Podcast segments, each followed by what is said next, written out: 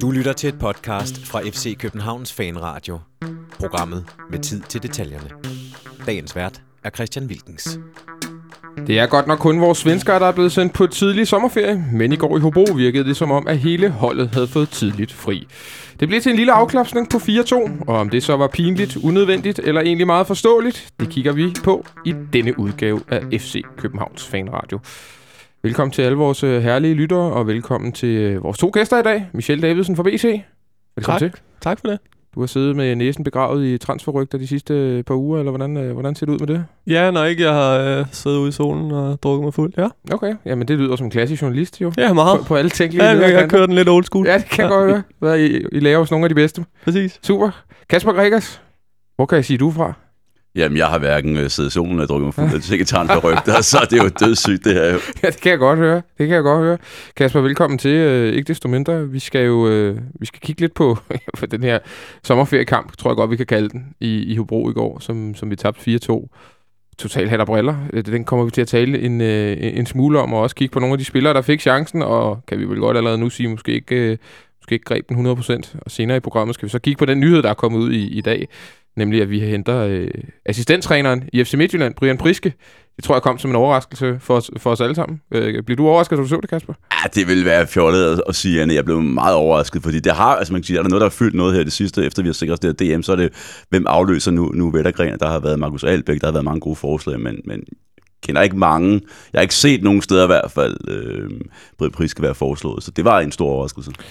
Nu ved jeg jo, I har, I har strammet lidt op på BT efter alle de her øh, sportsjournalistiske skandaler, der har været her det sidste stykke tid, ikke? Så du siger, at vi, at vi var sløset før, eller? Nej, nej, Okay. jeg, det har jeg ingen kommentar til, Nej. men, men jeg ved også måske, at, at der skal lidt mere til, man, man, øh, man skriver et rygte, øh, er man skriver en artikel på, baseret på et eller andet rygte, man har hørt. Havde I på nogen måde den her liggende i skuffen med, med Priske? Jeg, jeg, ved, ikke- jeg, jeg, jeg ved jo ikke om mine kollegaer, vi, vi arbejder jo også på den måde, at vi også har forskellige kilder og så videre, men, men nej, ja, den var ikke i min skuffe overhovedet. Og du havde heller ikke, øh, du havde heller ikke hørt noget om det? Nej, nej, jeg blev overrasket, da jeg så den, øh, da jeg så den, øh, den kom op på Twitter tidligere mm. i, i dag. Jeg blev, jeg blev meget overrasket. Det gjorde jeg også, og det øh, Priske, øh, hent, eller, vi har hentet Brian Priske, det kommer vi til at, som sagt at tale om øh, lidt senere, hvor vi også skal tale Peter Ankersen, jo, der er blevet købt fri af sin kontrakt i Red Bull Salzburg, og til sidst også lave lidt optakt til endnu en utrolig spændende kamp, nemlig på torsdag mod Esbjerg, så vi se, om vi kan få, få talt lidt værdi ind i det opgør lidt, øh, lidt senere. Men lad os, øh, lad os starte med Hobro-kampen. Jeg, jeg sagde i min indledning, Kasper, her, at det var... Øh, det var enten pinligt, eller så var det måske lidt forståeligt, eller øh, lidt unødvendigt. Hvilken, hvilken følelse har du med, med, med det resultat? Jamen, det er vel lidt en kombination af, af, alle dele. Altså man kan sige, det er jo ikke en, øh, det er jo ikke en katastrofe isoleret set, at vi tager til Hobro, efter vi har spillet et fantastisk godt forår og vundet DM og vundet pokalen. Så isoleret set er det ikke en katastrofe, og, og der hvor jeg måske i går sidder som, som, som en helt almindelig fodboldtænger, og bliver alligevel lidt, lidt øh, frustreret og irriteret, det er, at jeg synes, øh, tilgangen for, for nogle af vores spillere, den virker lidt som om, at det, Hvem- det, hvem det, det, det er fair nok, at vi som fan øh, kan grine lidt af det, eller hvad ved jeg, men, men, men når Mathias Sankelsen i pausen, det går ikke rigtig ondt på ham, synes jeg, at vi var bagud, havde det været en, en, en meget pinlig indsats.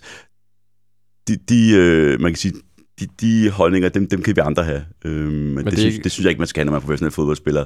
Øh, og, og, og, som sagt, det er ikke en katastrofe, det her. Det er ikke ganske forfærdeligt. Det er ikke noget, der på nogen måde ødelægger en fantastisk flot sæson. Det er ikke det, der vil stå som eftermæle på sæsonen. Men sådan isoleret set, så synes jeg ikke, det, det var ikke i orden. Sanka siger i pausen, øh, så vidt jeg husker, at, øh, at ja, sådan er det lidt nogle gange, når man ikke har noget at spille for. Og, og han, har, han har jo isoleret set jo. Altså, der er jo ikke, der er ikke noget at spille for. Men, altså, men det er også det, jeg mener, det, det, kan vi, det kan vi sige, øh, os der, der, der er tilhængere, eller spiller man øh, en fodboldkamp med vennerne i haven, øh, eller hvad vi er, så, så, så er der den slags holdninger, der er fuldstændig så er der gale altid med. noget at spille for. det, det er noget helt andet, ja, men det, der er æren, og det, det er det vigtigste. Men jeg synes egentlig ikke, man som professionel fodbold- fodboldspiller kan stå og sige sådan noget. Michel, hvad, hvad, hvad, hvad er din holdning egentlig til det? Altså, øh, er, det, er det okay, at man, man, man går ud og siger, at ja, det, vi er der ikke lige i dag, og det er det sgu nok, fordi der ikke er det store spillere?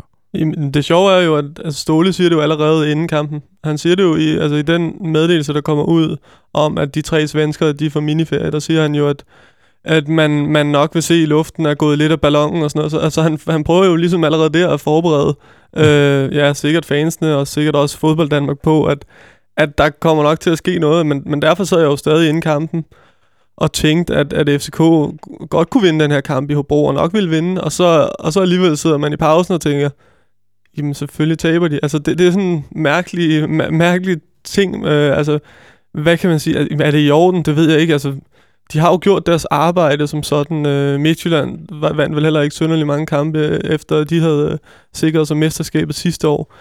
Det er jo sådan et eller andet op i hovedet jo, men, men ja, det er, da ikke, det er da ikke godt. Altså, det er jo, det er jo, det er jo på en eller anden måde usundt. Hvis, hvis ikke jeg tager helt fejl, så under Ariel Jacobs, da FCK vinder mesterskabet der ender man jo også med at, at spille dårligt og tabe mm. en del kampe. Mm. Og der tog og man det, jo med det ja, i lige præcis, sæson. så, så er det, at man tager det med over i den nye sæson, og det skal man passe på med. Det, bliver, det, det er farligt. Altså, det er virkelig farligt. Så, så det, det er sådan rimelig vigtigt for Ståle nu, at, at, få, at, at få sørget for, at det ikke er det, der sker i hvert fald. Michel har jo ret i det, han siger det med, med, med Ariel, at, øh, at vi, vi slutter rigtig skidt af i den sæson, vi i princippet bliver danske mester. Kan du se noget lignende ske den her gang? Jeg tror det ikke. Det, det tror jeg ikke. Jeg tror alligevel Ståle er så så især i, i, i parken på, på søndag, der tror jeg meget gerne, han vil slutte af med en, en, med en parken, hvor der måske er 30-35.000 tilskuere. Der tror jeg rigtig gerne, han vil slutte af med en sejr. Jeg tror også, at man, man der ser en startopstilling, som nærmer, nærmer sig en idealopstilling. Mm. Øh, så der tror vi, og vi plejer altså også, i, det, det er meget sjældent, vi tager i, i parken i sidste kamp. Mm. Jeg tror kun, vi har gjort det en gang de sidste 10 år. Øhm, så Til jeg, jeg, Silkeborg, så vidt jeg husker. så, så, ja, øh, så jeg tror ikke, jeg tror ikke, at vi, vi bare sælger resten af sæsonen. Michel? Ja, og så, så tror jeg også, øhm, i forhold til den her kamp i Hobro, at det, at, at det er måske de, det er de forkerte spillere simpelthen, der, der, der forsvinder ud af holdet. Og selvfølgelig er det dem, der skal have pauserne, men, men der er noget mere måske ærekærhed i, sådan nogle, i de der svensker. Altså, der er noget, de, de vil skulle vinde for enhver pris, og så er, så er hvad hedder det, Kvister det Kvist og Delaney samtidig også ude, ikke? To kæmpe lederfigurer. Øh, Sanka er også en lederfigur, ingen tvivl om det, men, men på en anden måde. Mm. Øhm, de to der, jeg tror ikke på samme, jeg tror ikke Delaney ville have, have accepteret den, præ, den indsats, der var i første halvleg i går, eller i anden halvleg for den sags skyld, men, men jeg tror i hvert fald, det var, der, der var blevet råbt noget mere af holdkammeraterne, end, end der gjorde i går. Flemming Poulsen og, og Mikkel Bischoff øh, blev jo også øh, spurgt før kampen, tror jeg faktisk allerede det er, om det i hovedet er i orden, at man, man giver tre spillere fri øh, tidligt, øh, før sæsonen er, er afsluttet. Altså vi har givet Robin Olsen, Erik Johansson og Ludvig Augustinsson fri, fordi de skal med, med Sverige til, til EM. Øh, og jeg tror, at, at diskussionen ligesom også kom som, som udspring af, at, at de havde stået, i, øh, de to, og snakket om det også, da de havde en kamp med FC Nordsjælland, hvor at, øh, Emma Mor jo har fået fri for, øh, for at spille for det tyrkiske landshold, og så fulgte, fulgte de ligesom op på det med den her. Men, men på dem lød det nærmest som om, at de, de, de var en lille smule provokeret over, at, at man kunne tillade sig det, og det var at devaluere øh, Superligaen lidt. Øh, hvordan, hvordan, altså, har du nogle moralske kvababelser med det, vi har gjort her, Kasper Gregers? Jeg synes, øh, altså udgangspunkt synes jeg, et andet sted det er forkert, men, men jeg kan godt se det isoleret set fra, fra Ståles øh, perspektiv. Altså vi skal ikke spille nogle kampe, som afgør noget i forhold til medaljekamp eller i forhold til nedrykning. De ting, der, der er vores modstandere ikke involveret i de, så, så, så jeg kan godt forstå hans, øh, hans øh, disposition. Øh, Og men kan jeg også godt se, at man som tv-kanal synes, det er rigtig ærgerligt, at man ikke kan præstere det, det bedste produkt, men, men sådan ud fra sportsligt perspektiv, så synes jeg egentlig, det er helt i orden, det Ståle gør. Der er Ja. ja. to ting i det, synes jeg. Altså, der er jo, der er jo den ene, øh, der, der, der handler om Superligaen lige nu, måske i de sidste tre runder, går hen og bliver øh, måske lidt en joke. Altså, fordi FCK giver tre spillere fri, Øh, Emre Mor får lov at tage til, øh, til Tyrkiet, og nu har Aris Gullersen også fået lov til at, tage, til at Mm. få lidt pause, inden han skal til, til, øh, til EM i Island. Altså, en, hvad er det for en liga, vi, vi har gang i, hvis det er, at vi bare øh, to runder før tid, tre runder for nogens vedkommende, bare kan sende nogle af de bedste spillere på ferie? Det er sådan, det, det, det, det er noget underligt noget, synes Mm. jeg. Altså for ligaens vedkommende. Når det så er sagt, så, så, kan, så er det jo Ståles øh, hele, hele det her forår, Ståle snakker om, det her med reserverne, der har været så tæt på, øh, på startelveren. Og han har jo, han, Ståle har jo hele tiden følt sådan en forpligtelse i forhold til de her spillere, der ikke har fået så meget spilletid, at de skulle have lov til at spille. Altså det var derfor, de spillede i, i pokalen, og det er derfor, de også får spilletid nu. Altså det, han siger, han kan, ikke, han, kan ikke han kan ikke sige til spillerne efter hver træning, at du er så tæt på, Mm. hvis han så ikke giver dem muligheden, når det er. Så selvfølgelig skal han, ha- altså han, han eller FCK har sørget for, at de har vundet mesterskabet før tid. Derfor må de bruge de sidste tre kampe, som de har lyst til, synes jeg. Men altså, men altså, præcis, altså når de andre klubber også gør det samme, så bliver det bare lidt en joke i Mm. Superligaen måske. I forhold til bredden, Kasper, så er du, er du så nervøs for bredden? Øh, kvalitet, kan man sige, når man nu ser sådan en, en, en kamp, som vi leverede i går. For der var jo mange nye med. Der var mange nye, men nej, det er, jeg- det, er- det er jeg egentlig ikke. Altså, jeg synes, øh, det, det gør jo rigtig meget, at, at det er jo spillere, som ikke har spillet, altså ikke har spillet særlig meget. Øhm, de har været i gang i de pokalkampe, men, men det er jeg egentlig ikke. Der er nogle enkelte pladser, hvor man kan sige, at man kan være udfordret. Øh, den centrale midt, der kan, kunne vi i hvert fald se, at en Kajta, han er der ikke endnu. Mm-hmm. Øhm, eller heller ikke at forvente, at han skulle ind og træde. Men han havde mulighed, kan man sige, i går for at gå ind og lave en, end, end Christian Poulsen, da han, da han debuterer i, i Mus. Så lavede han mere. Han lavede, han lavede lidt mere end Delaney i sin tid i Ja. AGF-kamp, da han får sin første Superliga-kamp øh, fra start. Ikke? Så, mm. så der var nogle spillere, der havde mulighed for at, at shine. Det gjorde de så ikke, men, men jeg synes ikke, det var en katastrofe på den måde. Jeg synes ikke, det er sådan, jeg er ikke nervøs på den måde. Det er ikke. Ståle siger jo i øvrigt også, at øh, han er jo heller ikke nervøs, og siger, at det er jo de her spillere, der har vundet pokalen for os i, i selv samme øh, forår. Det var bare for mange på én gang. Altså, det var simpelthen det, der, var, der gjorde forskellen i går. Det er lige præcis det. Altså, det er netop lige præcis det der med, at det er for mange på en gang. Det er jo kun fem normale starter, der, der, der starter inde i, øh, i går mod, øh, mod Hobro, og den ene, det er så Tutu, der ryger ind på den centrale midtbane, hvis vi siger, at han er fast starter. Mm. Øhm, så det er, jo, det er jo netop det der, altså bredden er, er på den måde, det er jo gode nok spillere, men de skal jo sættes ind på det bedste hold, for ligesom at, også at, at, at kunne øh, at spille op til deres bedste. Flemming Poulsen var i det hele taget ret øh, hamdierne rasende i går, jeg ved ikke, om det er sådan den rolle, han har fået i Kanal 9 studie. Han skal helst være, han skal helst være lidt øh, forurettet. Han var også sur over, at øh, han synes generelt i det her forår, var der mange hold, der havde brugt en masse unge spillere, og ikke rigtig vist nogen øh, engagement for at vinde fodboldkampe. Og så kommer jeg bare til at tænke, at han kommer til at skulle få nogle, nogle lange sæsoner de næste par sæsoner, når vi får den her øh, nye struktur, hvor jeg tror, at der virkelig kommer mange altså nogle øh, gratis kampe, Ja. øh, uden øh, specielt meget tryk på i foråret, især når man snakker i, øh, i, den, i den lederste halvdel af, af turneringen. Øh, er det ikke også et, har det ikke også været et af argumenterne, at Jo, der skulle det- være jeg de skulle her lige til at gratis sige det. kampe, Jeg så vi kunne få nogle unge spillere på banen? Præcis, jeg, lige, jeg skulle lige til at sige det, at det var jo et af argumenterne, det var jo et af undskyldningerne i situationstegn for, at øh, vi skal da have en turnering, hvor der ikke er så stor risiko for at rykke ned, fordi så er der større incitament til at, at bruge nogle af de her unge spillere. Så det virker, altså, det virker som et mærkeligt argument nu at komme, men, men sådan kan vi jo blive ved, og det er jo sådan, det fungerer. Så er der nogen, der er på den ene side, nogen er på den anden side, men Nordsjælland har jo sagt fra start af det her forår nærmest, at det er bare en lang, et langt eksperiment på en eller anden måde. Mm. Altså, Julemand skulle se, hvem kan han bruge til næste år, og hvem kan han ikke bruge. Så jo, vi har set mange unge, men det er, da også, det, det er jo det, vi vil jo, at vi mener jo, vi må på en eller anden måde have købt ind på, at Superligaen er en udviklingsliga. Ja. Og så er det vel, så skal spillerne jo have lov at spille, og så bliver det de unge spillere, og, og ja, der er ikke noget at spille for. Men det er jo det, som klubbosser har valgt, at der ikke skal være jo, dybest set. Hele struktursnakken har vi faktisk lidt en plan om, at vi, til, vi, vi kommer Der til kan at- jeg ikke den dag. Nej, det, det er også øh, helt i orden.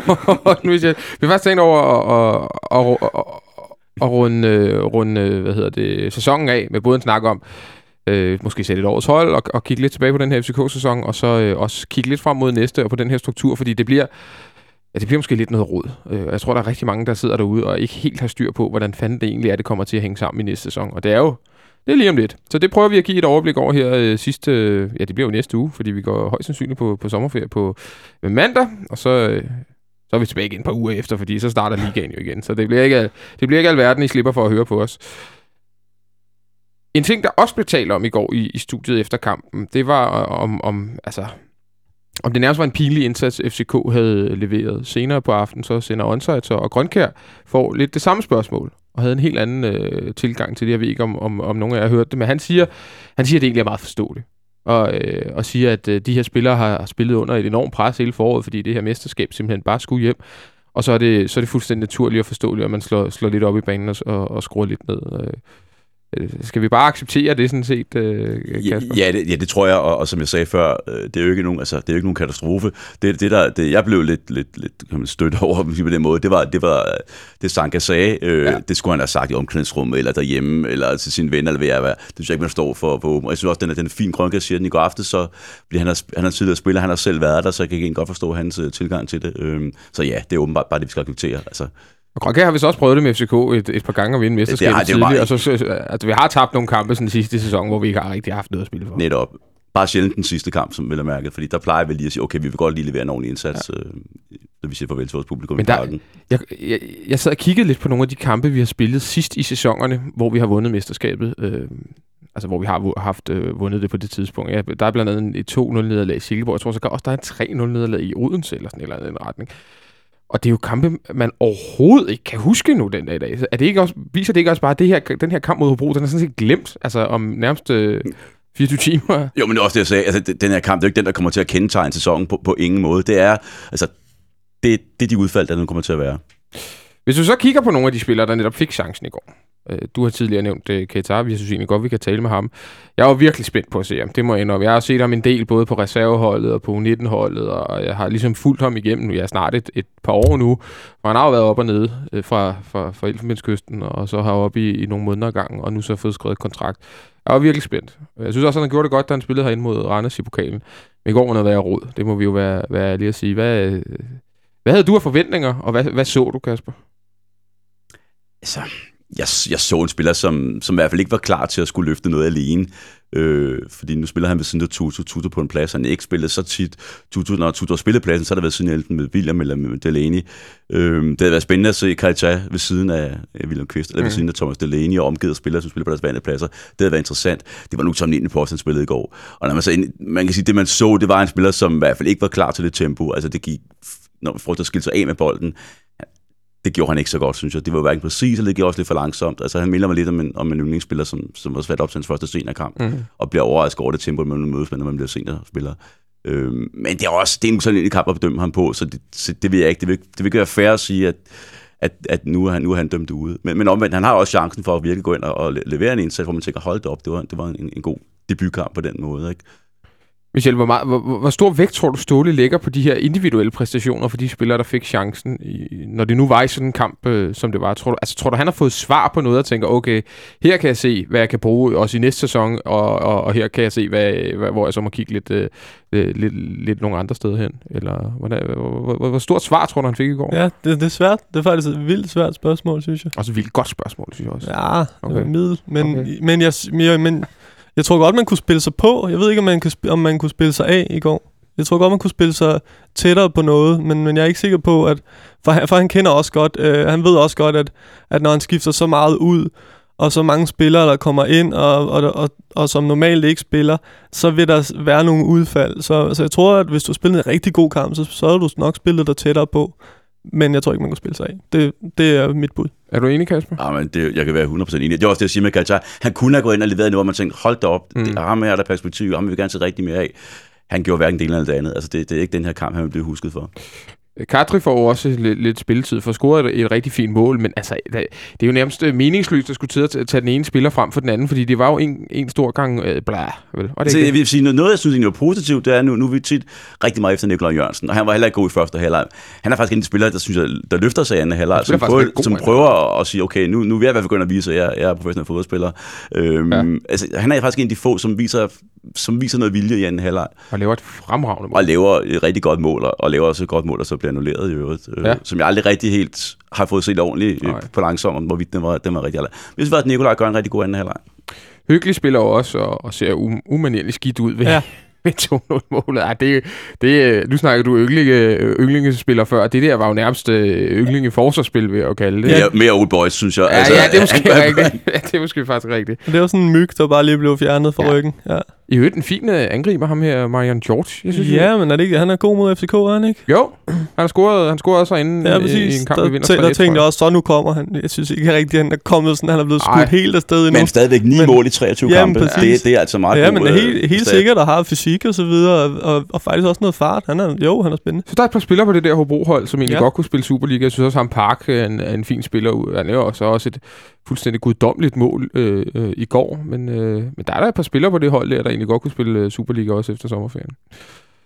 Dem skal vi ikke snakke så meget mere om. Øh, du nævnte øh, kort uh, Tutu på den centrale midtbane. Vi har også fået et, et par spørgsmål på ham, både på Twitter og på Facebook, om, om uh, om du synes, at vi er, er han der, hvor han kan spille central midtbane i FC København efter sommerferien for eksempel? Jeg synes, han kommer tættere og tættere på. Øhm, det synes jeg, jeg synes, han har leveret nogle gode indsatser her i, i efteråret, og jeg synes også, han har en, en, en fysisk styrke, som, som gør, at jeg godt kan se ham derinde.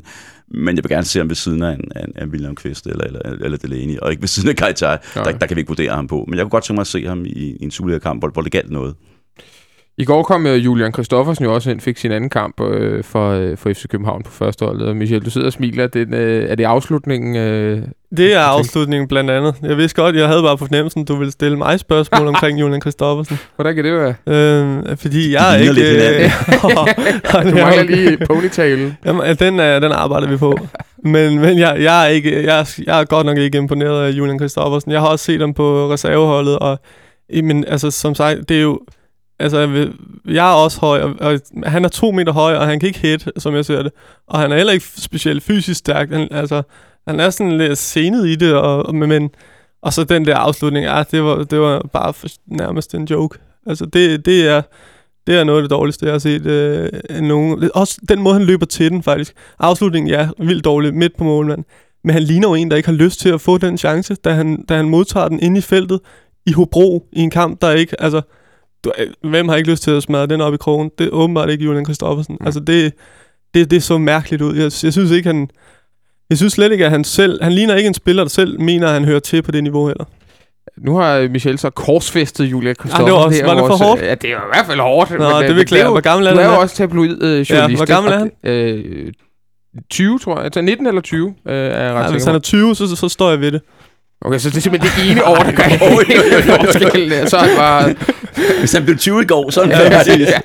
Nej, jeg vil, jeg vil bare gerne se mere. End, altså, Du vil gerne se mere. Nej, jeg vil gerne se mere fra en spiller, okay. end, end det, han øh, har vist. Også, det er også fordi, jeg har set ham på reserveholdet, hvor jeg heller ikke har set... Altså, de kan ramme ham i hovedet, men det er som om, han tager farten af den alligevel. Og sådan. Det, jeg er ikke sådan vild med det. Kasper, har du set noget til Julian Kristoffersen ud over de her to indhop, han har fået i, øh, i foråret her? Jeg har set noget reserveholdsfodbold, det er ikke meget, men lidt. Men, men jeg, han kunne da være måske interessant at se i første division, øh, blive udlejet til en klub, og så se, om han kunne gøre sig på det niveau, og så Ja. kunne man hente ham tilbage og se, om der var noget perspektiv i det. Øh, han for ligner på ingen måde en, der er Superliga klar. Altså nu kommer han øh, sandsynligvis ind i truppen. Øh, Mm. mm.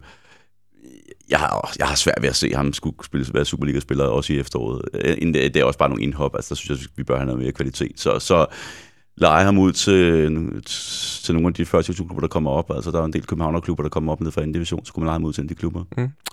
Det her med givet videre til Ståle og resten af den sportslige sektor, så kan man bare lige afslutningsvis på den her Hobro-kamp sige, at så har vi også set Benjamin Verbi spille venstre vindbak lige pludselig. Ja. Det var, øh, det var heller ikke nogen stor oplevelse. Jeg tror vel, de scorer umiddelbart efter, han er blevet sat der. Altså, hvad der ikke skete i løbet af anden halvleg i den kamp, det var det rene Hawaii-fodbold, jo. Altså Benjamin Verbi som venstre vindbak. Du godeste. Ja, så fik vi lukket Hobro-kampen ned. Nu skal vi kigge på dagens store nyhed, det er, at vi har hentet Brian Priske som ny øh, assistenttræner, eller first team coach, det er jeg faktisk ikke helt sikker på. Det kommer lidt an på, hvor man kigger.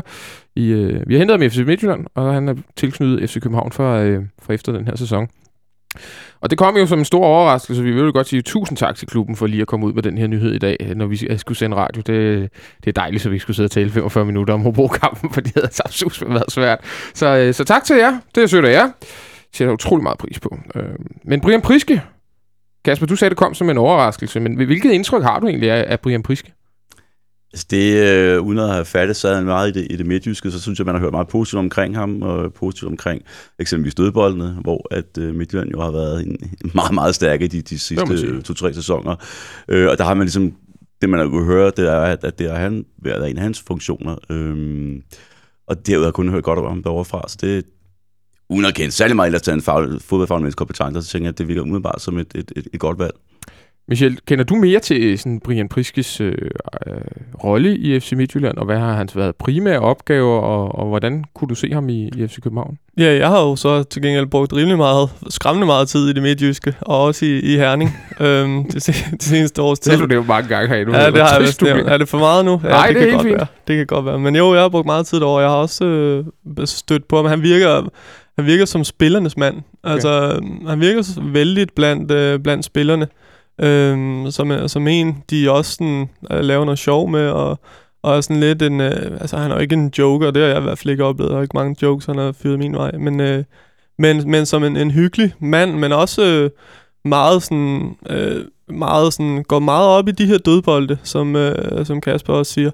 Det, altså, det går han virkelig meget op i. Jeg, jeg har interviewet ham omkring det i forbindelse med deres udekamp mod øh, Manchester United. Øh, der, der var ikke så mange dødbolde, de fik brug for i den kamp, men, øh, men han, han går op i det. Altså, han, øh, han går op i, hvor meget, altså de her statistikker, og hvordan de gør det. Så altså, han er virkelig sådan professionel omkring det, og så, så er det mit indtryk, at han jo, altså de har jo to assistenter derovre, eller har haft, og så, så han er jo, jeg, jeg, som jeg forstår det, så er han fokuseret på det defensive, øhm, og, og, og så de her dødbolde, som, Okay. okay. øh, som han går meget op i.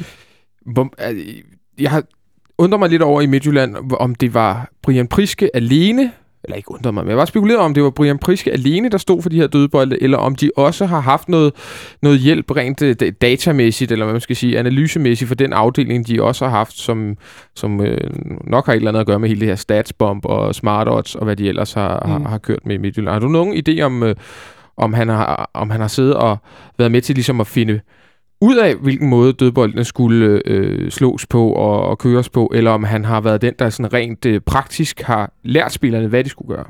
Det, det, det kan egentlig godt være mest, det er det praktiske. Øh, da jeg snakkede med ham, så altså, han, han, han havde lidt, altså omkring dødboldene, han havde lidt svært ved at forklare øh, nogle af de her ting, og jeg spurgte ind til inspirationen og så videre, hvor finder han inspirationen? Det, det kunne han ikke sådan rigtig øh, sætte ord på. Men, øh, men, men jeg tror, han har helt sikkert også et... Øh, altså, han er den, der har siddet med spillerne. Mm. Altså, det gør de også. Altså, de går sindssygt meget op i detaljen i Midtjylland. Jeg ved godt, de, det er de også blevet drillet lidt for at være den her computerklub. Men, men de går op i detaljen, og han har også været, har han fortalt, han, at han sad også med dem, med spillerne hver især, eller med dem, med de fem, det nu handlede om til dødbolde. Men de har haft og, nogle dødboldsmøder, har de ikke? De har nemlig haft nogle dødboldsmøder, hvor de har siddet og, og kigget på, hvordan skal de gøre det, og hvordan skal de løbe, og hvordan skal de øh, øh, positionere sig. Øhm, og, øhm, og, og det har han øh, det har han stået for det her med at øh, at, at få at få forklaret folkene, så, så det kan det godt være, at han ikke har, altså det kan godt være, at han har fået hjælp, selvfølgelig har han det, og Midtjylland har jo også, de har jo også haft en sparke coach, altså ja. der har lært øh, spillerne at sparke. Øhm, det skal så, vi ikke ind på igen, når Olsen ikke er. Nej, det ved jeg godt, men, men de har haft de her forskellige, øh, må, de her forskellige te- fokuspunkter, et af dem har selvfølgelig været dødbold, og det har de været vildt gode til, det er der ikke nogen, der kan sige dem imod. Øh, så, så han har været inde over det. Det kan godt være, at det ikke er ham selv, der har fundet på det hele.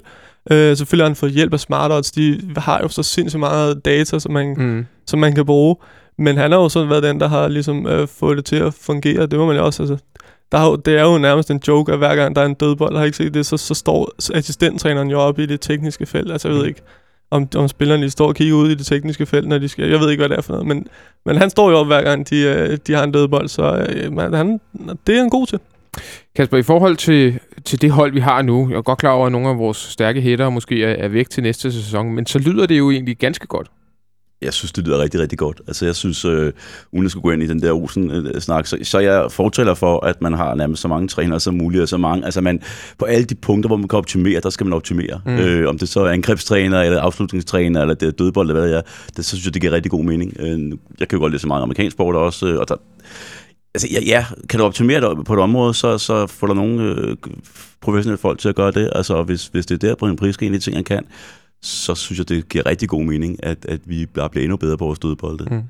Netop det her spørgsmål om, hvor, hvor central Priske var i dødboldene, det er der faktisk øh, en, der har spurgt på, på Twitter, øh, har spurgt ham her, Ted Knudsen, som er en tidligere øh, analysemand, som FC Midtjylland og, og Brentford havde, øh, havde ansat øh, Øh, fra Smartot. Han er så lige blevet fritstillet, men, men han, er på, øh, han er på Twitter, og han er, jeg synes, man skal gå ind og følge ham. Han er meget interessant. Øh, han, øh, han kommer lidt rundt omkring, eller man siger, man, man, man lærer en hel del, og man bliver også lidt provokeret af at følge ham, og det, det er ganske sundt sådan set. Øh, og der er øh, en af vores gode bekendte, Claus Claus A, som vi kalder ham, som på Twitter hedder Claus Santandersen, meget flot navn. Han, øh, han har spurgt ham, hvor, hvor central Priske var for det her. Og Ted Knudsen svarer bare tilbage, Priske was an outstanding innovator in this area. Og det, det, det tyder jo altså også meget på, at, at, at Priske også har været med til at... Øh, ja, finde ud af, hvordan de her dødbolde de ligesom skulle øh, arrangeres, og hvordan de skulle slås, og hvor de skulle løbe, og han ikke bare har, har læst noget op for en manual, han har fået stået i hånden af en eller anden, øh, en eller anden øh, gut fra, øh, fra Smartouts eller et eller andet. Ikke? Så, så spændende, spændende. Nogle af de spørgsmål, vi også har fået, det er sådan lidt omkring det rent offensivt så. Fordi både Bort Vigen og Peter Vettergren, som vi har talt meget om de sidste par gange, er jo to trænere, som øh, eller to assistenttrænere, som har, ligesom har givet os et nyt offensivt udtryk, eller i hvert fald forsøgt på det, virkede det som om. Da Peter Vettergren kom ind her i sommer, der var det jo også noget, det han talte om. Ståle sagde også, at måske de havde, de, han har også nogle gange brug for lidt nye impulser og lidt andre måder at se øh, især det offensive spil på. Og det er jo ikke umiddelbart det, man forbinder med, med Brian Priske, Kasper. Kan du være lidt nervøs for det her offensive udtryk, vi, vi endelig ser ud til at have fundet især det her forår? Nej, det, det ved jeg ikke, jeg bliver nervøs for det, fordi man kan sige, at i modsætning til sidste sæson, så er det jo ikke kun Peter Vellergren, det er også de spilletyper, vi har, vi har hentet ind i truppen, altså, som ser meget, altså, som, som spilletyperne er også nogle andre, end det vi havde for halvanden år siden, øh, og så fordi Vellergren forsvinder, det er ikke sådan, at alle de der forsvinder, et eller andet har stålet sikkert også lært af ham, mm. tænker jeg, så, så det er jo ikke sådan, at, at, at nej, så vi kan bekymret for det. Og så er det jo ikke sikkert, at vi er færdige med at hente forstærkninger på, i, altså, på det felt også. Nej. Det kunne jo være, at der også kommer en forstærkning på det felt. Så endnu en Altså, træner kunne du egentlig godt Endnu en håbe eller anden på. form for træner, det, det, det kunne jeg. Mm. Det kunne jeg. Øhm, så nej, jeg er ikke bekymret for den offensive del. Michel, hvad, tæ- hvad tænker du i forhold til det her? Fordi øh, det, er jo, det, er jo, det er jo vel sådan set rigtigt nok, hvis man stiller sådan lidt firkantet op, så føler har vi måske fået en offensiv assistenttræner ud, og en, og en, og en mere defensiv orienteret øh, ind. Øh. Kan du følge den tankegang?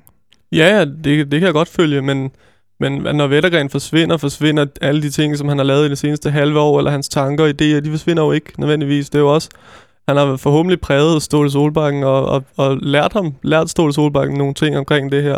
Og, Men det øh, kunne være, at Vettergren var den bedste træner til at rent øh, fysisk få, få, få træningsøvelserne Ja, ja. udført, simpelthen, altså sådan helt lavpraktisk. Altså det, det, det, det kan vel godt tænkes, at, det, at der er han øh, måske stærkere end, end det, vi står tilbage med. det kan sagtens tænkes. Det, det ved jeg ikke nok om. Nej, det til ved jeg at ikke. kunne svare på. Hvad med sådan, øhm, altså modspillet til Ståle er også noget, der sådan i fankredse bliver snakket lidt om. Det er jo især i de her perioder, eller det er især i, i perioder, hvor det ikke går så godt. Så tænker man altså, ah, men er det, skal han have noget modspil derude? Og, og, og de gange, hvor vi har præsteret bedst, har måske også været, hvis der har været en, en, en stærk mand ved siden af ham. Altså Bort Viken virkede som om, han var, han, han, havde, han, altså, han havde skulle styr på sit shit, virkede det som om, og han sad altid der med sin lille mappe og taktiktavle, og analytisk virkede han rigtig stærkt. Det virkede også som om, at det var der, at, øh, at Peter Vettergren havde sin, sin, sin, sin, sin force. Øh, kan, kan Friske gå ind og udfylde den rolle, tror du? Ja, det tror jeg godt. Øhm, jamen selvfølgelig, du er, ikke, altså, du er jo ikke uden din meningers mod og, din, og noget vilje og sådan noget, når, altså, når du har spillet de klubber, som man har som, som uh, professionel, som uh, aktiv. Øh, jeg, altså, jeg, nu, jeg har jo snakket med Priske, og han, han, så han er jo ikke en, der bare... Han, er jo, altså, han, han, han virker jo som en mand med, med tro på sig selv. Så, men, men det her, det er jo altid svært, det er jo altså im- imod altså, sætter du dem op mod Ståle, så er der jo ikke nogen, der har den tro på sig selv, som han har. Og, Nej, det skal jo heller ikke modarbejde Nej, præcis. Det skal de jo heller ikke. Og jeg tror at lige meget, hvem der sidder ved siden ham på bænken, så vil de komme til at ligne nogen, der, øh, der, der ikke har noget at skulle have sagt, fordi Ståle er så, så voldsom i sin, øh, i sin fakta. Ja, ja, altså der bliver sparket til ting, og så lige så får du sparket en kuglepind ud af din hånd og sådan noget. Men der, er, altså, og så er det bare, så er det jo vel attitude på, hos assistenttræneren, der gør, om vi sidder og, og modtager det billede og, og, og tænker, at Nå, men han er bare underdanig og så videre. Det, det tror jeg jo ikke, at der, der er nogen af dem, der har været. Jeg tror, der alle sammen tør at sige deres mening, når de bliver spurgt om det. Jeg tror jo, de har spillet sammen, øh, de to. Det har de. I, i, i OB. øh, Ja, i 98, 99 og 99, 2000. Okay, og der må Priske have været en, øh, en ung fyr. Ja. Og Ståle virkelig øh, en alfa han i det her øh, OB-omklædningsrum, dengang er Ståle jo ja, stadig spiller selvfølgelig, og var jo den store stjerne i ligaen. Så der, så der er også en, øh, en, en, en connection øh, derfra. Hvad med den daglige træning og sådan noget? Fordi, Michel, jeg ved, du er jo, øh, har været ude at se træningerne øh, en del i, i kraft af dit øh, Ja. virke som, som sportsjournalist på BT Sporten. Øh, Rygtet, eller hvad man sige, snakken har jo gået meget på, at det er Vettergren, der har kørt meget af den daglige træning. Er det rigtigt? Øh, ja, altså, det, det har han da. Han har, han har kørt meget af det, men, men der er jo også andre. Det er jo, det er jo, et, det er jo godt nok et stort team efterhånden, når man øh, er derude.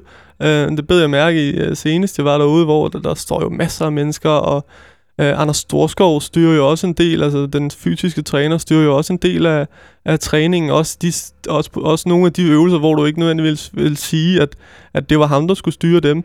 Øh, altså det er, sådan, det er uddelegeret. Jeg tror jo, der, altså, det er jo noget Ståle, han har det, den, det øvre ansvar for, men, men som de sidder og snakker om i fællesskab, hvad er bedst øh, fysiologisk og alt det her. Kan Storskov for eksempel styre en afslutningstræning? Han kan i hvert fald øh, lægge den af til Santander, så han kan sparke på mål. Jamen, Okay. Altså, sådan nogle ting der. Hvem der styrer den? Jeg, jeg tror ikke, det er så vigtigt. Ståle er der hele tiden jo, ja. stort set på banen. Og, og altså, det, det er jo, men han er bare mest aktiv i den taktiske træning, måske. Mm.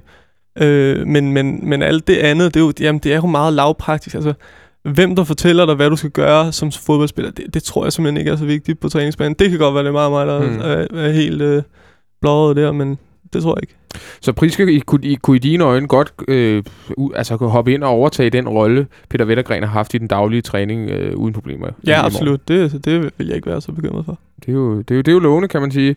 Ikke at Ken Hansen på nogen måde skal give sandhedsvidne for hverken det ene eller det andet, men jeg så, da han skrev på Twitter i dag, at Brian Priske var en af de, ja, jeg tror, han skrev noget med det, at han var en af de rareste folk i, i fodbold eller et eller andet, og, og vældig i, i alle omklædningsrum, ved det, lød som om. Så det virker også som om, at det, det er en god fyr, vi får til København, og det er vel også vigtigt på en eller anden måde øh, for, for fans synspunkt. Er det ikke meget rart? Det er jo en også, som, som, øh, som Michel starter med at sige det der, han er også en spillernes mand, Ja. øh, og det, det er jo en vigtig rolle at have som assistenttræner, altså at have den der daglige kontakt med spillerne. Øh, så, så jo, jeg er fortrystningsfuld.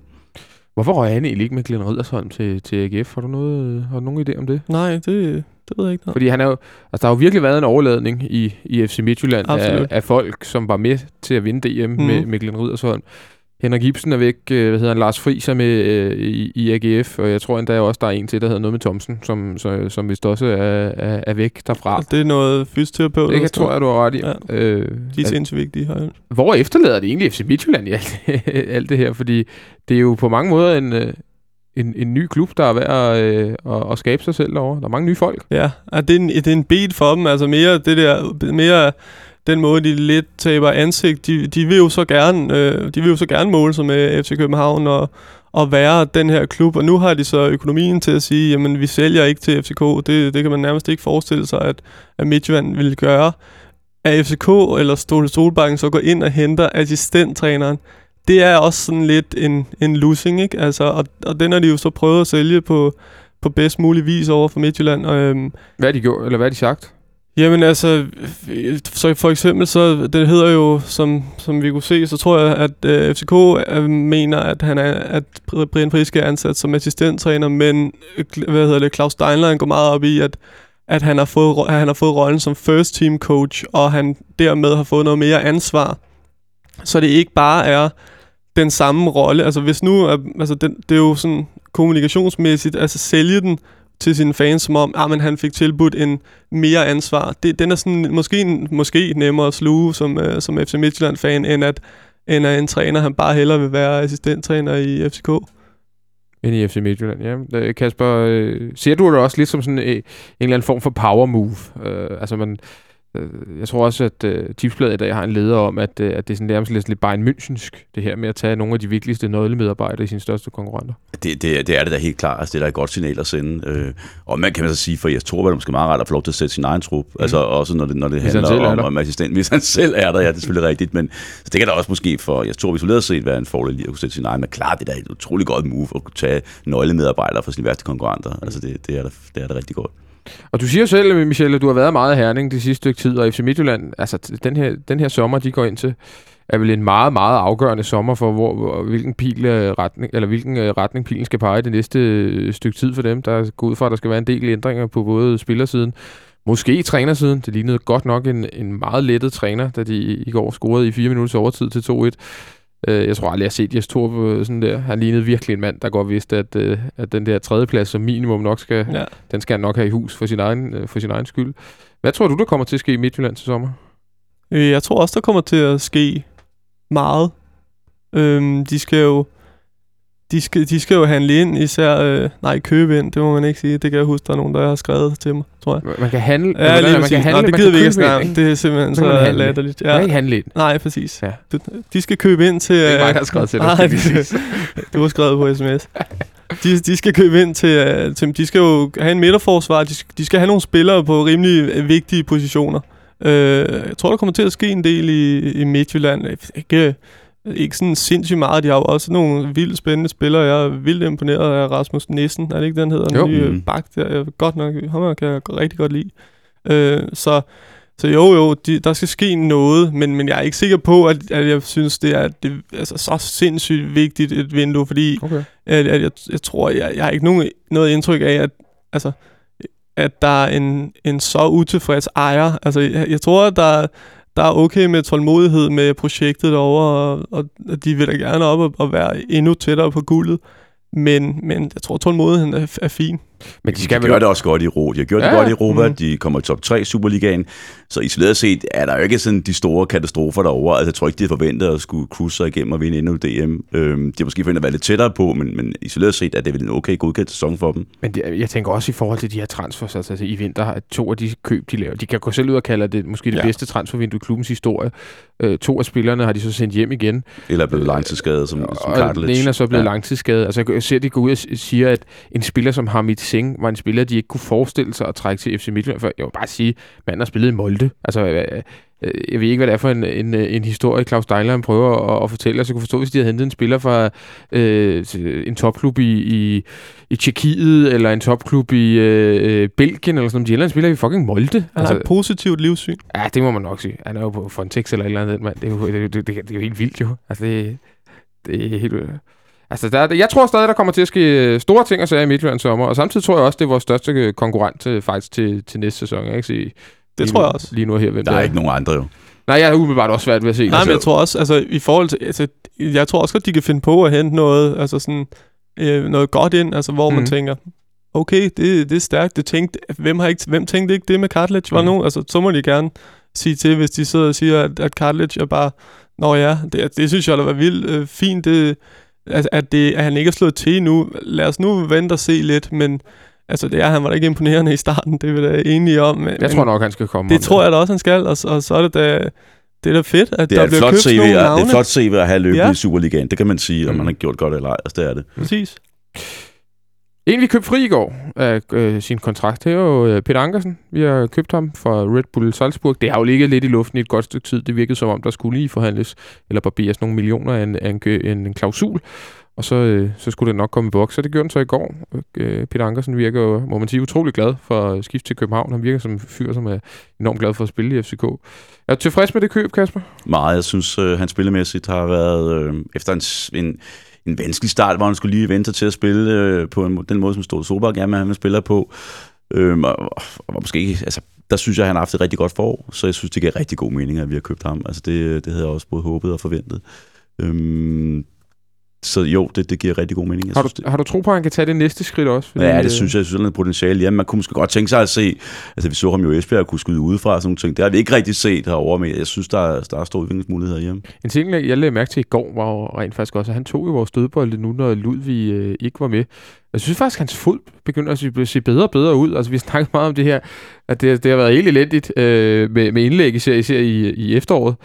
Men, men hans dødbold ser sgu skarp ud, synes jeg. Øh, jeg ved, Nikolaj Sten Møller nævnte det jo også, da han var herinde på et tidspunkt, efter øh, vi bankede Midtjylland, tror jeg, 5-3, at han havde taget et frispark lige i starten af kampen, som også lå skide godt. Altså, det, det, det, det ville være meget fint, hvis, øh, hvis dødboldsmæssigt han også kunne komme, komme på banen. Ja, fordi så har man nogle, nogle, nogle andre ting at, at skyde med end bare Ludvig. Og så synes jeg, han virker også bare velintegreret i truppen. Altså man har sådan en fornemmelse af, at han, han bare lige har fundet, fundet plads. Øh, altså fundet, fundet sin plads på en eller anden måde på holdet, så jeg synes, det, er, det ser rigtig godt ud. Det gør det. Hvad har han så kostet, Michel? Fordi det er jo sådan lidt uh, spørgsmålet. Jeg ved det ikke. Det aner du ikke? Nej. Så kan jeg, jeg har en idé om, hvor, ja, hvad, hvad hvor det idé? ligger. Hvad er din idé? Hvor, hvor, hvor stort et spænd må jeg bruge? Ja, du må ikke sige mellem 7 og 14 millioner. Nå, okay. eller, eller, Jamen, så har jeg ikke nogen, så vil jeg ikke.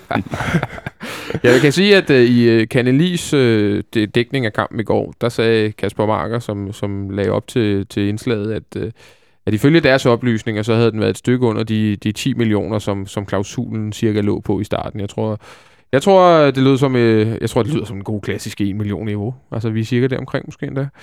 Og, og øh, lad os bare gå ud fra den pris. Sådan siger. Du, du, du, øh, du rynker lidt på næsen, Michel. Tror ja. du, den er højere? Ja.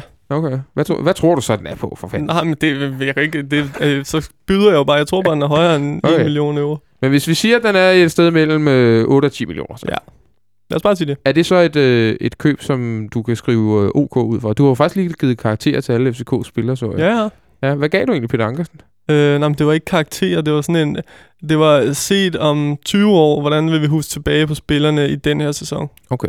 Jeg tror, han var en, det må en, være en, en larler. fuldstændig gratis artikel at Nej, det var skrive, virkelig... Uh, en... der er jo ikke nogen, der kan komme efter dig og sige uh, noget som Du kan da bare ringe om 20 ja, vi gemmer den. Vi, vi gemmer den. Jeg har den ikke derhjemme ja, under det skal du bare gøre, Kasper. Den, uh, den står jeg fuldt ud indenfor. Også, uh, jeg måtte også lige ud og, og diskutere med nogen. Det var hyggeligt. Ja, det sådan er det jo altid. Bare være du ved, jeg til. elsker øh, jeres karakterer i aviserne. Det ved jeg, du gør. Ja, det er det, jeg sætter allermest mm. pris på. Øh, men hvad, hvad, hvad skrev du så om, om, om Peter Ankersen Jamen, han var nede i den der. Ja, det, det er stadig det, det er første sæson, og det er ikke...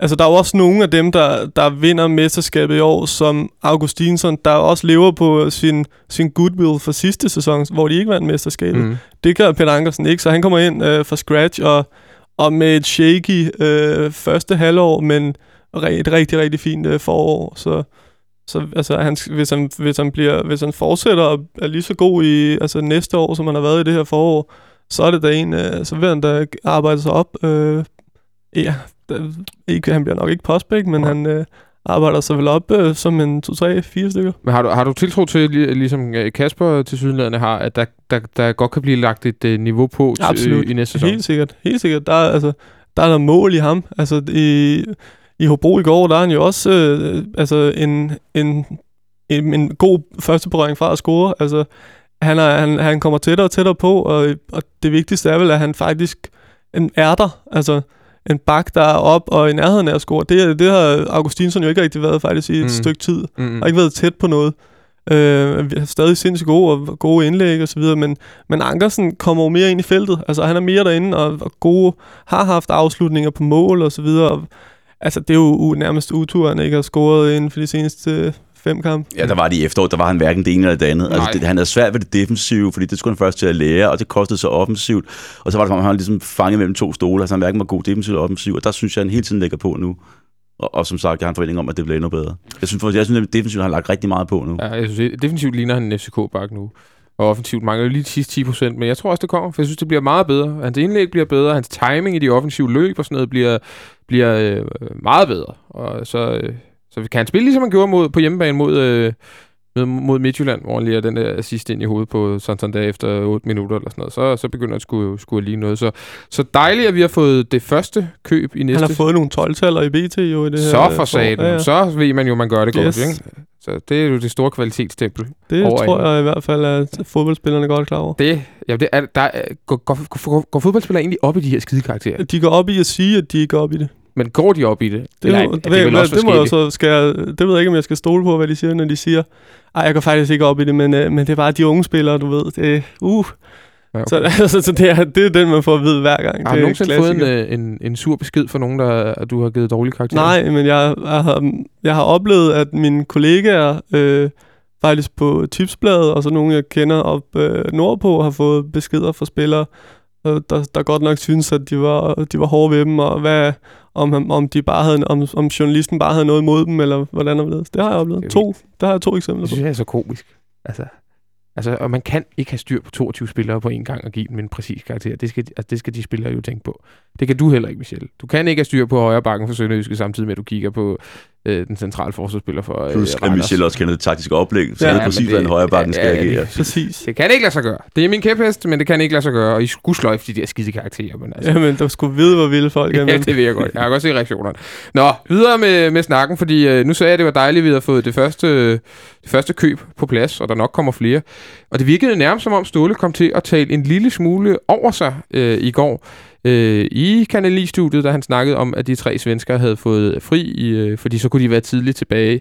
Eller så kunne de være tilbage i ordentlig tid til, til næste sæson, hvis der ellers ikke Sverige går i, i EM-finalen, og det gør de jo nok ikke. Øhm, og dermed så indikerer han jo lidt, at Robin Olsen øh, også er her til næste sæson. Hvor, hvor, hvor tæt på tror du, den er, øh, Michel? Han, han nåede lige at gribe den i sin egen mund nærmest. Ja, hvad siger sige- han? Så siger han, at hvis Robin Olsen er her til næste øh, år, ja. øh, det, det er jeg ret sikker på, at, at han er. Øh, det er jeg er ret sikker på, at de arbejder på den, og der er...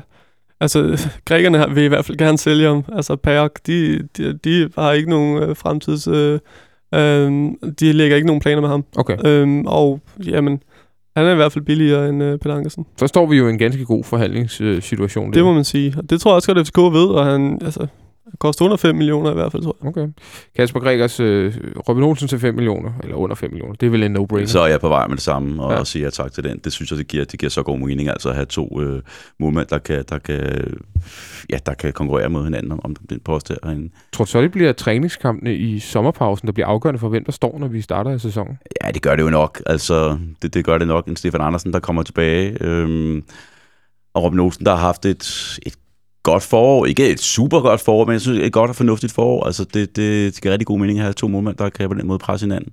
Han har vel haft et forår på, på lidt på samme niveau, som, som Stefan vel havde et øh, efterår. Altså Stefan havde vel heller ikke helt de der øh, matchafgørende redninger, som han måske havde i sine første sæsoner. Nej, jeg synes, nej, Første altså, det er også det, det er to sådan forholdsvis lige gode målmænd. Ja. Øhm, jeg synes, de har nogle forskellige ting, hvor de, hvor de supplerer, altså, supplerer hinanden, kan man sige, målmandsmæssigt. Men, men, så, så det er en meget lige duel. Øh, det er det. Jeg, jeg ved godt, hvem jeg vil vælge. Hvem vil du vælge? Jeg vil vælge Robin Olsen. Okay.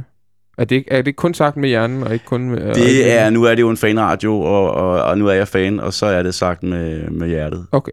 Okay. Hvad, hvad, øh, er det en duel, du glæder dig til at skrive lidt om, Michel? Fordi der Jeg troede, vel... du ville spørge. Du ved, jeg er for videre. Jeg kan jo ikke... øh, Nej, så må du vælge Stefan, ikke? Ja, det kan jeg ikke du lade være vælge med. din brother for Ja, videre. præcis. Ja, det, det er selvfølgelig rigtigt. Det er ikke, det, det, der kommer du med en klar bias der. Ja, kan det er bare lige se. så folk er klar over det derude. Vi skal, ja, det er helt rigtigt. Mm. Mm. Det skal man. Man skal varedeklarere, når Ja. man har mulighed for det i journalistikken. Ikke? Men øh, hvor, altså, glæder du dig til at se den her duel og til at skrive om det? Fordi potentielt så er der vel en rigtig god historie der. Ah, så, så sjovt er det heller ikke at skrive, skrive om, hvem der vinder målmandsposten i FC København. Beklager okay, derude. det er en forside Kæmpe Jeg kan godt se, Wilkens. Jeg kan Ja. godt se, det er, det, den ser du. Den er, det er forside. Ja, er det Det ikke? er forside, Tak, jo. okay. Nej, det, det, jo, det bliver da, det, men det bliver sindssygt spændende at se, hvem der vinder den duel. For det er da, det er jo, det er jo to målmænd, der faktisk ikke kan tåle at sidde på bænken. Mm. Der er ikke nogen af dem, der har fortjent heller at sidde på bænken. Men, men så der kommer helt sikkert til igen at være en, en kopmålmand og en... Men det er ikke særlig fedt at være kopmålmand i, i FCK Nej. eller i, i Danmark, for den sags skyld. Nej. Nej, der er fem kampe på en sæson, eller, eller Ja, hvis man går i præcis. Ja, finalen. men det, det bliver da fedt, at de kan nogle forskellige ting, men de er da sindssygt gode, de to målmænd. De vil jo stå i over otte af de andre øh, Superliga-klubber, hvis det Mm. mm. gør det. Altså, og så er der jo, som øh, Kasper siger, nogle, de kan jo nogle forskellige ting. Jeg er sådan lidt øh, bekymret for Robin Olsens reflekser, synes jeg, her på det seneste. Det, det har ikke set sådan helt øh, vildt ud, men jeg er jo vild med hans, øh, øh, hans udstråling, som jeg synes, og, og hans, øh, hans øh, størrelse og så videre, som jeg synes, det men det har Stefan jo også størrelsen, og det, det, bliver, det bliver spændende at se. Det bliver en spændende duel. Ja. Vil se, hvad der sker, hvis vi ellers køber Robin Olsen. Men det tror jeg faktisk alle tre her, vi regner med, at det gør ja, vi. det, Og, og det, det, kan, det kan ske når som helst, tror jeg egentlig. ja, Ikke? det er, det ikke, er det ikke lidt den fornemmelse, vi har? Jo, det kan det være. Han skal, øh, plejer der ikke at blive øh, skrevet under midt på banen, når man har vundet mesterskab og sådan noget. Det plejer at være sådan en dansk tradition. De sidste to sæsoner, der har vi hentet en spiller på sidste spilledag, mm. Eller er præsenteret spiller på sidste spilledag. For to sæsoner siden var det Stefan Andersen før en kamp mod øh, OB. Øh, det var sådan lidt mærkelig fornemmelse, kan jeg huske. Der var faktisk to med i parken, men, men det kan sige, det er jo gået fint. Han har været en god målmand for os. Og sidste år til sidste hjemmekamp, der blev øh, Peter Ankersen og Kasper Kus præsenteret. Jeg tror, jeg, tror handlen var gået igennem et par dage før, så vidt jeg husker, men de blev i hvert fald præsenteret der, hvor der stod to meget introverte jyder nede på plænen. Jeg kunne tog ikke kigge op, han stod Ej, og kiggede var- ned på støvlerne hele tiden. Det var, helt- det var helt vildt. Så hvem ved, om der bliver, øh, kommer en eller anden øh, kanin op af hatten på, på søndag herinde, når, når der skal være store guldfester. I øvrigt skal jeg sige, at øh, øh, der er solgt rigtig, rigtig mange billetter, virker det som om, og øh, øh, egentlig bare sige til folk, at de skal øh, skynde sig at købe billetter til de forskellige afsnit, så vi kan få øh, fyldt så mange mennesker hen som overhovedet muligt og få en rigtig, rigtig god øh, guldfest øh, på søndag, hvor der også kommer lidt musik og lidt, øh, lidt gang i det, men lidt mere på det, om det på, på fck.dk.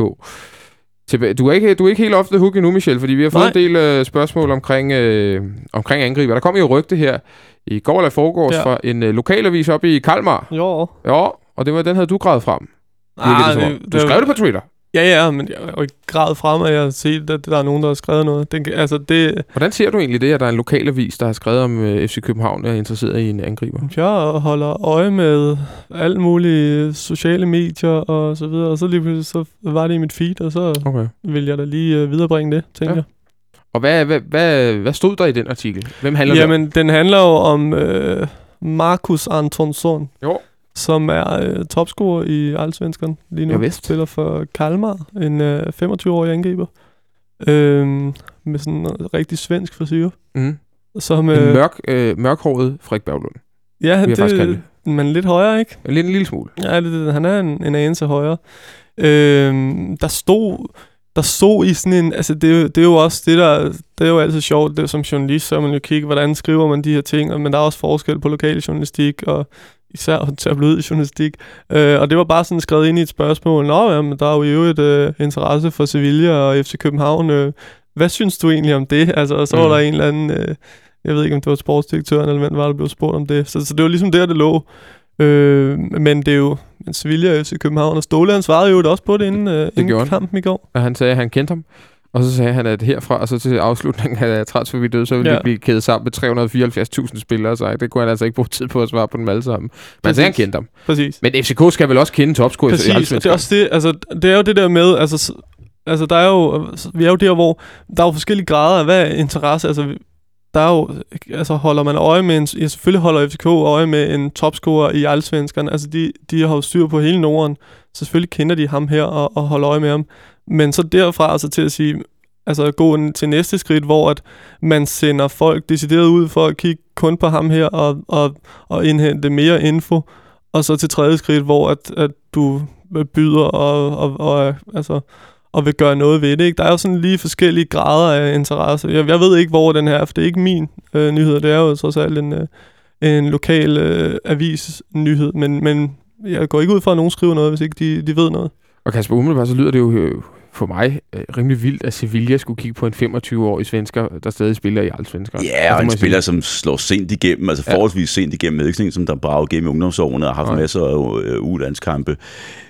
De virker lidt som, som, som lidt gratis skrevet, altså forst- forstå mig ret, jeg, det, den virker ikke så sandsynligt, synes jeg. Men er vi ude den klassiske med, at vi også bare bliver nævnt, fordi så ved man, det skaber lidt interesse og lidt... Og så er det godt for, for hans agent, øh, hvad hedder han, Anders Carlson, at få, få FCK og Sevilla at smække sådan en avisartikel op ja. i deres lokalavis. Altså, så giver det lidt ekstra lidt hype omkring, øh, omkring ham. Øhm, Har du ellers kigget lidt på ham her, Markus? jeg sad og, og bare en lille smule på YouTube, men, men jeg kan ikke give nogen ordentlig vurdering af det, synes jeg, det vil være lidt... Altså, jeg, jeg, jeg hæftede mig mere med, jeg synes, det var en sen alder, han slår igennem i. Mm.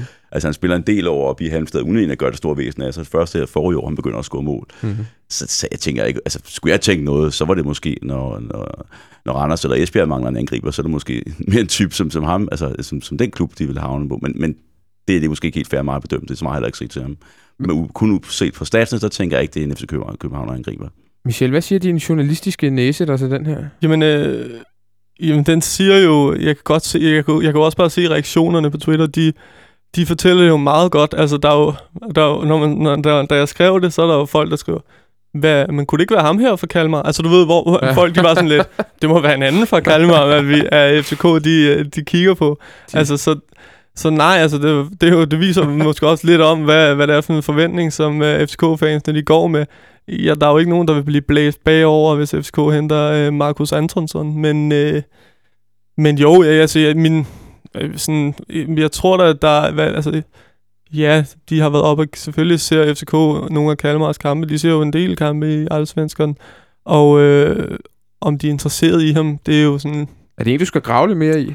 Jamen, det har jeg gjort. Nå, ja, nå. ja, jamen, jeg skrev til en, øh, en svensk øh, journalistkollega, og han siger, jeg, jeg tror, jeg tager den på dansk, jeg er ikke så god til svensk. Det er helt i orden. Han siger, at han er meget sådan en bevægelig øh, angriber, som nu kan gøre, lave mål på en, en del forskellige måder. Øh, han har speed, og, øh, som, altså, hvor han, han er hurtig, i, i hvert fald i alle svenskerne. Mm. Øh, og så netop, som Kasper siger, han er jo sådan en lidt en late bloomer. Han har altså lavet 26 mål på de seneste 48 starter i alle svenskerne. Mm. Det er Øh. Jamie Vardy, vi er ved at hente. Ja, Ja, men ja, det er den svenske Jamie Warren. Øh, så, øh, jamen, jamen, så var jeg inde og se nogle mål og så videre. Jamen, han, han ligner sådan en, der, kan, der bevæger sig godt i, i feltet. Øh, der kan afslutte med begge ben. Han sparker også en, en sådan ude, ude for kanten af feltet, men så også... Men, men, altså, men han er måske også sådan en, der scorer på sin første berøring. Mm. Altså, den type angriber. Altså, det, det, som type tror jeg da godt, at han kunne passe ved siden af, af Santander, som jo går ned i banen og modtager. Altså, så sådan en, jeg tror, at FCK skal da have sådan en type, der er god i boksen og kan, kan score nogle mål derinde, men men ja, jeg vil også sige, jeg vil ikke være, jeg vil ikke, Du vil ikke blive falde bedst bagover. Nej, Det vil ikke være en forsidehistorie. nej, ikke på størrelse med FCK's uh, målmandspost. Nej, det er der jo ikke meget, der er. Det har, du, det har vi jo fået fastslået. Og tak for det. Tak for det. Øh, Kasper, hvad siger du til sådan en øh, foxende boksagtig type? Øh, Skal en angriber i FCK ikke kunne mere end, bare, end kun det? Altså, det er i hvert fald ikke nok, synes jeg. Nej. Øhm, så synes jeg, vi skal have noget mere der, der op foran. Øhm, det synes jeg, synes... Også fordi, at Andreas Cornelius er vel også det helt store spørgsmålstegn Mm-hmm. øhm, for, for hans efterår. Han har øhm, ikke været imponerende, diplomatisk sagt, her det sidste halve års tid, måske endda mere. Og nu her, hvor han endda kunne få et par kampe, så bliver han god hjælp med skade. Ja, det, det, altså, det, er jo, det er også rigtig uheldigt selvfølgelig. Så, så øhm, jeg synes lidt, det er et meget stort spørgsmål omkring, hvad, hvad, hvad sker der med Andreas Cornelius udvikling? Fordi er han ikke klar til, til efteråret, så mangler vi altså noget fysik, når Nikolaj sandsynligvis, altså næsten 100 procent, han Ja. forsvinder jo til sommer, så mangler vi godt noget, noget fysisk styrke deroppe også.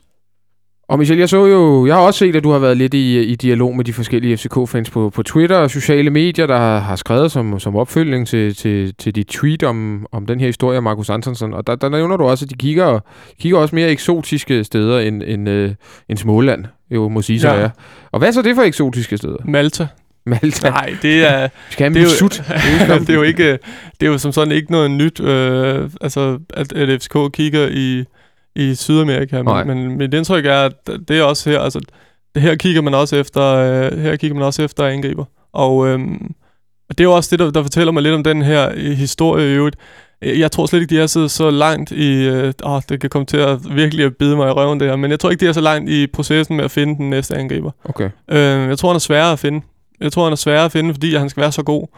Øh, det, er jo, det er jo Nikolaj Jørgensen, der skal trods alt skal øh, erstattes. Og du er sikker på, det er, altså man er i, hvis man er i Sydamerika for at se kampe i, i øjeblikket, eller sige, Ja.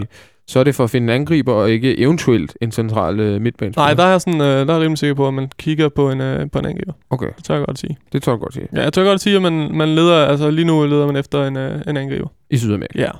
Har vi nogen idé om, fordi Sydamerika, det er jo, det er, jo- det er jo også et vidt begreb på en Men eller når det er sagt, bare så, så det, betyder det jo ikke, at FCK de finder en angriber i. Sydamerika. Vi skal nok lade være med at holde dig personligt ansvarlig. Jamen, det- det- Det er der nok nogen, der skal. Det er også helt fint.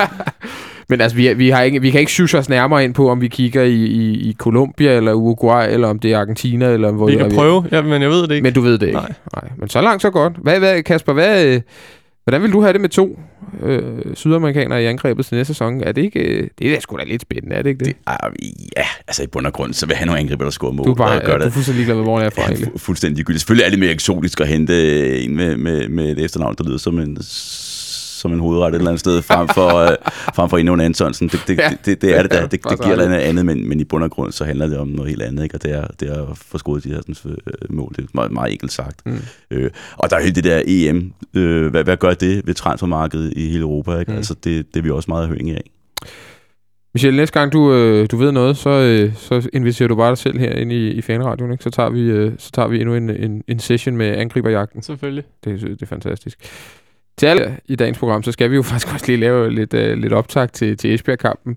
Jeg ved, Kasper, du har, du har glædet dig øh, enormt meget til at tale i 25 minutter om øh, Esbjerg øh, away, en kamp, som ligger der meget på sinde, ikke?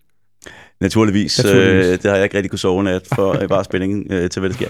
Nej, det bliver jo en kamp, hvor der igen vil blive rokeret rigtig godt rundt, Jamen, tror jeg. Vi kommer det- til at se nogle, øh, nogle af de spillere, som ikke har fået så meget spilletid. Og men det tror jeg også, at, at jeg tror ikke, vi ser en Kajtar Tutu på den centrale midt igen. Hvem tror du spiller den centrale midtbane? Altså, jeg kunne godt tænke mig, at, at, William Kvist eller Delaney spiller ved siden af Tutu. Jeg kunne godt tænke mig at se Tutu der Okay. øh, ved siden af en ellers forholdsvis normal, normal, normal øh, første Ja, det, det synes jeg, han fortjener.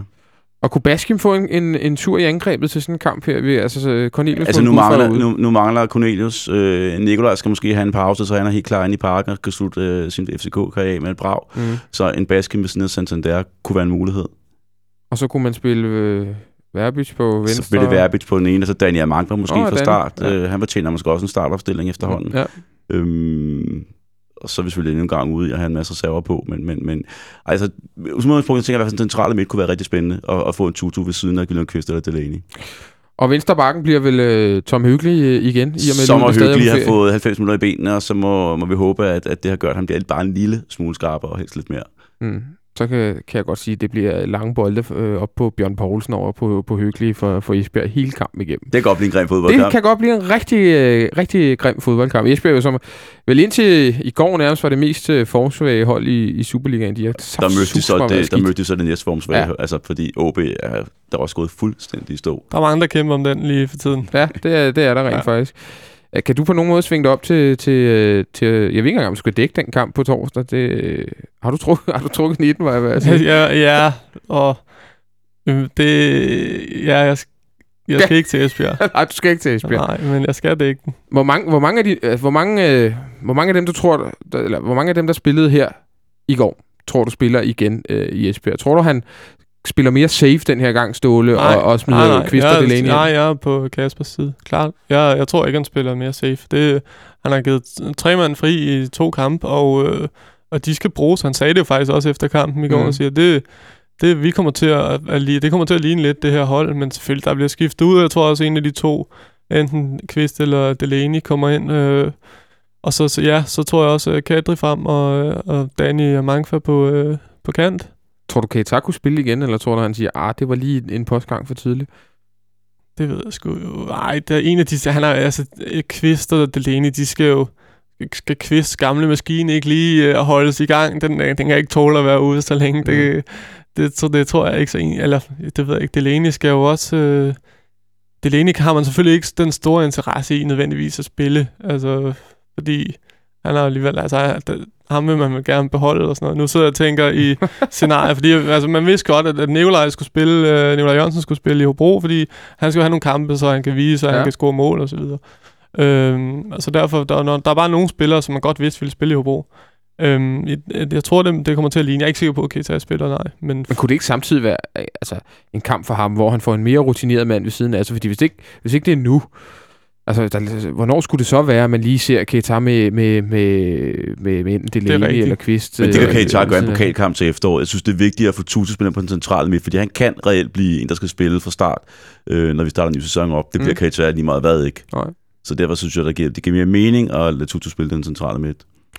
Og det er vel også der, øh, den plads, vi, vi på et eller andet tidspunkt håber, han, han sådan for alvor slår igennem på Tutu på den centrale midt. Jeg, sige, jeg, jeg, skulle, jeg, tiltro, jeg har sagt tidligere, jeg har tiltro til, at han, øh, at han efter et langt tilløb nok skal, nok skal gøre det. Jeg har, der er ikke andet i mig, der siger, at det, det kunne godt springe i luften til næste sæson, det der. Jeg tror stadig, vi køber en central midtbanespiller, hvis det bliver det, det skal vi gøre. Og det skal vi vel også gøre, men, øh, men jeg tror, jeg tror sgu på Tutu derinde, det må jeg sige. Den nye, den nye TK, kan lige? Ej, det, det bliver han sgu aldrig. Den marokkanske TK. Altså, jeg, jeg kan se, der bliver viftet for teknikken, og nu må du gå ud af studiet, når du siger sådan noget der. TK, der alligevel ender med at spille over 200 kampe kamp for FC København. Ikke? Altså, ja. det, det er jo helt vanvittigt. Ja, det er på, på mange måder vanvittigt.